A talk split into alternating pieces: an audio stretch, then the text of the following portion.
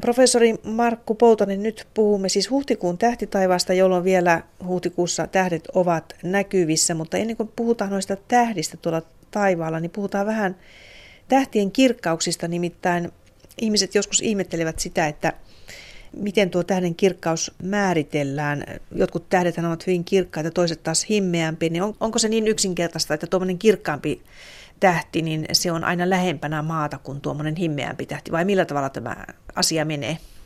Ei, kyllä se aika monimutkainen loppujen lopuksi on, koska ne tähdet on oikeastikin hyvin eri kirkkauksisia.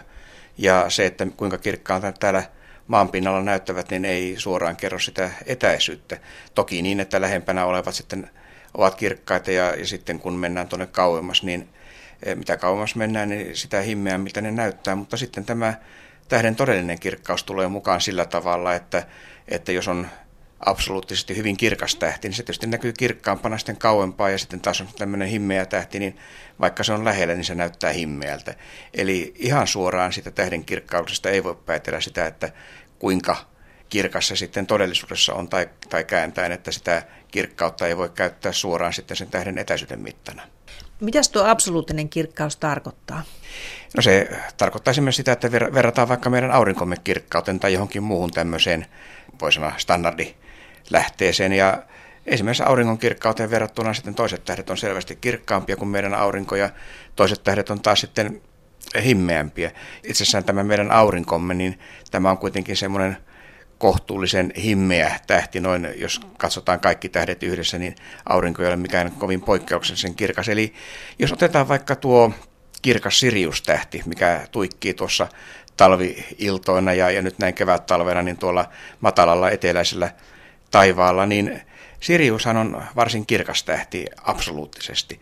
Ja nyt jos aurinko viettäisiin Siriuksen etäisyydelle, niin aurinko kyllä sinne vielä nipin napin paljaan silmin näkyy, mutta ei se mitenkään enää silmiinpistävän kirkas ole. Eli tästä ehkä saa sitten käsityksen siitä, että Siriuksen ja auringon todellinen kirkkausero on iso oikeastikin, ja sitten jos ne olisivat yhtä etäällä maasta, niin aurinko näkyisi paljon himmeämpänä kuin mitä Sirius näkyy nyt. Mikä siitä Siriuksesta tekee niin kirkkaan?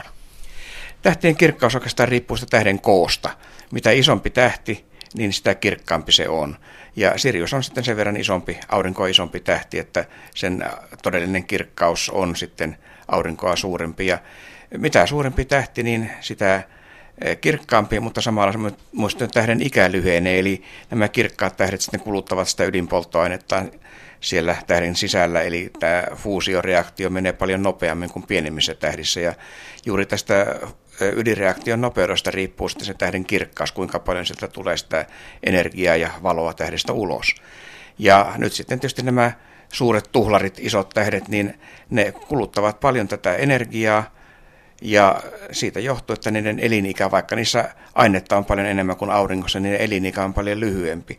Sitten taas näitä pieniä himmeitä kitupiikkejä, joita siellä on tämmöisiä aurinkoa himmeämpiä tähtiä, niin niiden elinikä taas voi olla paljon pitempi kuin auringon, koska ne taas tuottavat sitä energiaa paljon vähemmän ja loistavat hyvin himmeänä, ja sen vuoksi sitten vaikka niiden ainemäärä on pienempi kuin auringon, niin ne kuitenkin elävät paljon aurinkoa pitempään. Pitääkö se paikkansa, että tuommoiset sinertävät tähdet, Siriuskin on semmoinen sinertävä tähti, niin ne ovat nuorempia tähtiä kuin nuo punertavat, jotka sitten ovat vanhempia? Kyllä se tähden väri riippuu aika tavalla siitä tähden lämpötilasta. Ja tietysti sitten tämä sinertävä kirkas tähti, niin se tarkoittaa sitä, että se lämpötila on korkeampi kuin auringon. Ja sitten taas tämmöinen punertava tähti, ne on usein juuri näitä tämmöisiä vanhoja, jo elämässä ehtoossa olevia tähtiä, jotka sinänsä saattavat olla hyvin kirkkaita, mutta sen kirkkaus taas johtuu siitä, että ne on tavattoman suuria, ja joku tämmöinen suuri niin sanottu punainen jättiläinen, jos se pannaan tuohon auringon paikalle, niin se tähden pinta voi ulottua jopa tänne maan etäisyydelle saakka. Eli sen tämmöisen suuren, ison punaisen tähden kirkkaus osittain perustuu juuri siihen, että se on kooltaan niin valtava. Ja sitten taas tämmöinen nuori, vähän tiivimpi, hyvin kuuma tähti, se näyttää sinertävältä. Eli tämä tähtien väri ainakin osaltaan kertoo siitä, mikä on sen tähden lämpötila ja osittain myös sitten siitä, että mikä sen tähden ikä on. Ei ihan suoraan yksi yhteen, mutta noin pääsääntöisesti punaiset on vanhoja, Tai sitten on tämmöisiä himmeitä ja pieniä esiniset. Yleensä sitten on tämmöisiä suhteellisen nuoria ja kuumia tähtiä. Eli näiden tähtien kirkkaudet todella, niin ne vaihtelee varsin laajoissa rajoissa. Ja otetaan vaikka esimerkiksi tämä Karhunvartijan Arcturus, joka on tämmöinen punertava tähti, niin se on sitten juuri tämmöinen elämänsä ehtoopuolella oleva suuri punainen jättiläinen, jonka kirkkaus osittain juuri perustuu siihen, että se on niin tavattoman laaja. Ja sitten Sirius, joka on nuori tähti, niin se on sitten kuuma ja vähän tämmöinen sinertävä. Mitenkäs näitä tähtien kirkkauksia määritellään? Siis mitataanko niistä sitä valomäärää? Kyllä se mitataan, niin se on hyvin tarkkaan määritelty. Tietysti hyvinkin tarkasti pystytään nykyisillä mittalaitteilla mittaamaan, mutta tämmöinen voi sanoa, että ihan tuolta antiikin ajalta on peräisin tämmöinen magnitudiasteikko, missä sitten kirkkaimmat tähdet on suunnilleen nollatta magnitudia, ja sitten mitä himmeämpi tähti, sitä isompi numero, ja himmemmät paljain silmin näkyvät tähdet sitten sanotaan, että ne on noin 5 tai 6 magnitudia, riippuen vähän olosuhteista, kuinka hyvissä olosuhteissa näkyy, mutta yleensä sanotaan, että jos on tämmöinen hyvä näkö ja on todella hyvät olosuhteet, niin 6 magnitudia olevia tähtiä vielä näkyy, eli ne on juuri ja juuri sitten paljain silmin näkyviä. Mutta tämä magnitudiasteikko tietysti jatkuu sekä himmeämpiin että kirkkaampiin kohteisiin, ja jos mennään kirkkaampiin kohteisiin, niin tietysti aurinko on sitten se kaikkein taivaan kirkkain kohde, jonka magnitudi on jo negatiivinen, jotain -26, ja sitten esimerkiksi täysikuu on jotain ehkä -12, ja Venus aamutähtenä tai iltatähtenä kirkkaimmillaan on noin -4. Ja sitten taas jos mennään tuonne himmeämpiin, niin kun paljain silmän raja on se noin +6 magnitudia, niin tuommoisella tavallisella prismakiikarilla näkee ehkä 8 tai 9 magnitudin tähtiä. Pienellä harrastajakaukoputkella mennään sitten sen 10 magnitudin isommalle puolelle, ja sitten jos otetaan maailman suurimmat kaukoputket tai vaikka tämä avaruusteleskooppi Hubble, niin sillä himmeimmät havaittavat kohteet on tuommoista magnitudia 25 ja 30 välillä. Eli tämä on tavattoman laaja tämä magnitudiskaala, kun mennään sitten kirkkaimmista himmeimpiin havaittaviin. Tuossa sanoit jo, että Sirius näkyy nyt sitten vielä tähtitaivaalla. Eli siis sehän on sieltä Orionin tähtikuviosta katsottuna sinne vasemmalle alas. Kuinka pitkään kevääseen tuo Sirius on nyt vielä näkyvissä? No kyllä se vielä tässä jonkun aikaa näkyy, mutta tietysti kun nämä illat rupeaa vaalenemaan niin kovaa kyytiä, niin ei se kauhean kauan enää siellä kunnolla näy. Se on sen verran kirkas, että kun sinne ilta pimenee, niin katsoo sinne eteläiseen tai oikeastaan nyt jo lounaiseen taivaan rantaan, niin se kirkas kohde siellä alhaalla on Sirius. Mutta sitten tietysti kun mennään tässä kohti toukokuuta, niin huhtikuun loppupuolella alkaa jo varsinkin Pohjois-Suomessa yöt olla niin vaaleita, että ei siltä juuri enää mitään erota. Etelä-Suomessakin se alkaa kadota sinne iltahämäriin, että tässä on, voi sanoa, että viimeiset hyvät tähtien katseluilmat ja tähtien katseluyöt tässä juuri huhtikuun alkupuolella ja huhtikuun puolivälissä, ja nyt yleensä pakkanen ei sitten enää kiusaa, vaikka olisi selkeäkin, niin olosuhteet on paljon miellyttävämmät tuon tähtitaivaan katseluun. Onko siellä jotain, jota suosittelet tähtitaivaalla nyt, sanotaanko huhtikuun ensimmäisenä viikkoina? No kyllä siellä tietysti oikeastaan näkyy nämä kevät-talven tähdistöt, leijona, neitsyt, karhunvartija tuolla eteläisellä taivaalla ja kaakkoisella taivaalla, jotka on semmoisia, mitkä kannattaa nyt vielä bongata tässä niin kauan kuin pimeä on. Ja sitten tietysti voi sanoa, että kaikki tämmöiset vähän eksoottisemmat kohteet, joita yleensä ei täältä Suomesta käsin näe, niin ne näkyy tuolla sitten tässä huhtikuisena aamuyönä, ennen kuin päivä alkaa sarasta ja taivas vaalentua, niin sillä matalalla etelätaivaalla näkyy juuri semmoisia tähtikuvioita, joita Suomesta käsin ei muuten näe, koska sitten kun ne näkyvät tuolla keskellä yötä tai iltayöstä, niin silloin ollaan kesässä. Ja kesällä taivas on niin vaalea, että sieltä ei mitään näe. Eli jos ne haluaa nähdä sitten kesällä kunnolla, niin täytyy mennä tuonne jonnekin Välimeren seutuville, missä on pimeät yöt. Ja sitten tietysti sieltä näkee jotain paljon enemmänkin, mutta juuri tässä tämän huhtikuun puolen välin aamuyönä, niin sieltä voi sitten yrittää katsoa näitä Vaakaa ja Käärmeen kantoja ja Korppia ja muita vastaavia, Skorpionia, mitä siellä lieneekään, niin ne on niitä tähdistöjä, jotka Suomesta näkyvät nyt ja ainoastaan tähän aikaan. Entäs planeettatilanne? Onko niitä vielä? No kyllä siellä jonkun verran vielä, eli Jupiter näkyy illalla. Jupiter on se kirkas, aika korkealla oleva tuossa etelässä, etelä-lounaan suunnalla suunnilleen, kun ilta pimenee, niin Jupiter näkyy vielä siellä. Sitten se laskee tuonne lännen suuntaan, kun myöhempi ilta tulee, ja vastaavasti taas sitten tuossa illan kuluessa Mars nousee. Mars jää aika alas, se on tuolla Neitsyön tähdistössä, Neitsyön spikan lähellä. Siinä on kaksi semmoista kirkasta kohdetta, se himmeämpi on tämä Neitsyön spikatähti ja sen vähän kirkkaampi ja punertava on sitten Mars-planeetta.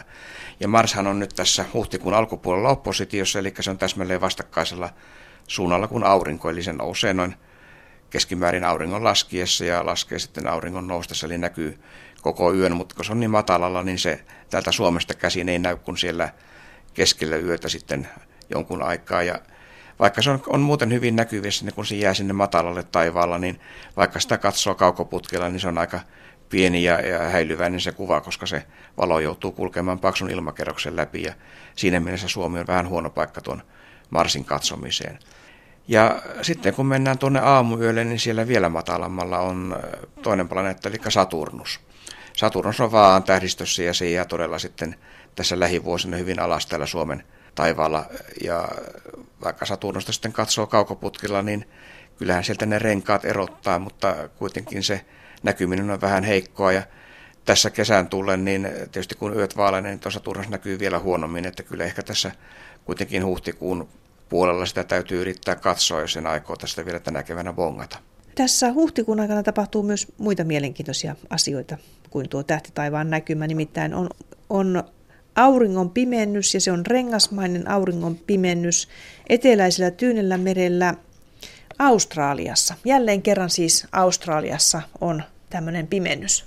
Joo, nämä pimennykset aina sattuvat, minne sattuvat. Ja nyt tosiaan tässä on viimeisenä parina vuotena ollut tämmöinen tihentymät Australian suunnalla, että se nyt on sattumoisin ollut sitten näitä auringonpimennyksiä ihan useammin kappaleen, lähestulkoon vielä samojen paikkakuntien kohdalla, mutta keskimäärin siinä yleensä joutuu odottamaan sitten useamman 100 vuotta pahimmillaan, että samalle paikkakunnalle osuu toinen auringonpimennys, että nyt tässä oli sitten australialaisilla hyvä tuuri, että tässä vuosien varrella on muutamia tullut, mutta ei se joka vuosi sinnekään osu. Tällä kertaa tosiaan täällä nämä tämän huhtikuun sekä auringon pimennys ja kuun pimennys ovat sitten semmoisia, että ne täällä Suomessa kumpikaan niistä ei näy.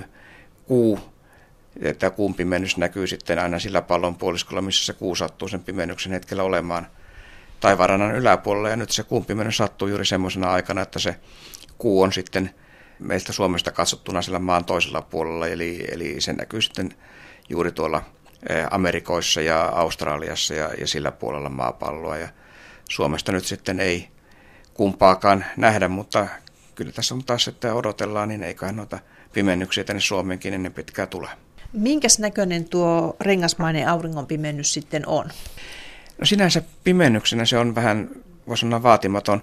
Tämä rengasmainen auringonpimennys tarkoittaa sitä, että kun normaalisti täydellisen auringonpimennyksen aikana tämä auringon kiekko peittyy kokonaan kuun taakse, niin nyt tämän rengasmaisen auringonpimennyksen aikana kuu on keskimääräistä pikkasen kauempana maasta. Kun kuurata on soikea, niin silloin kun se kuu on sillä ratansa kauimmaisessa kohdassa, niin kuun näinen läpimitta jää sitten pikkasen pienemmäksi kuin auringon läpimitta.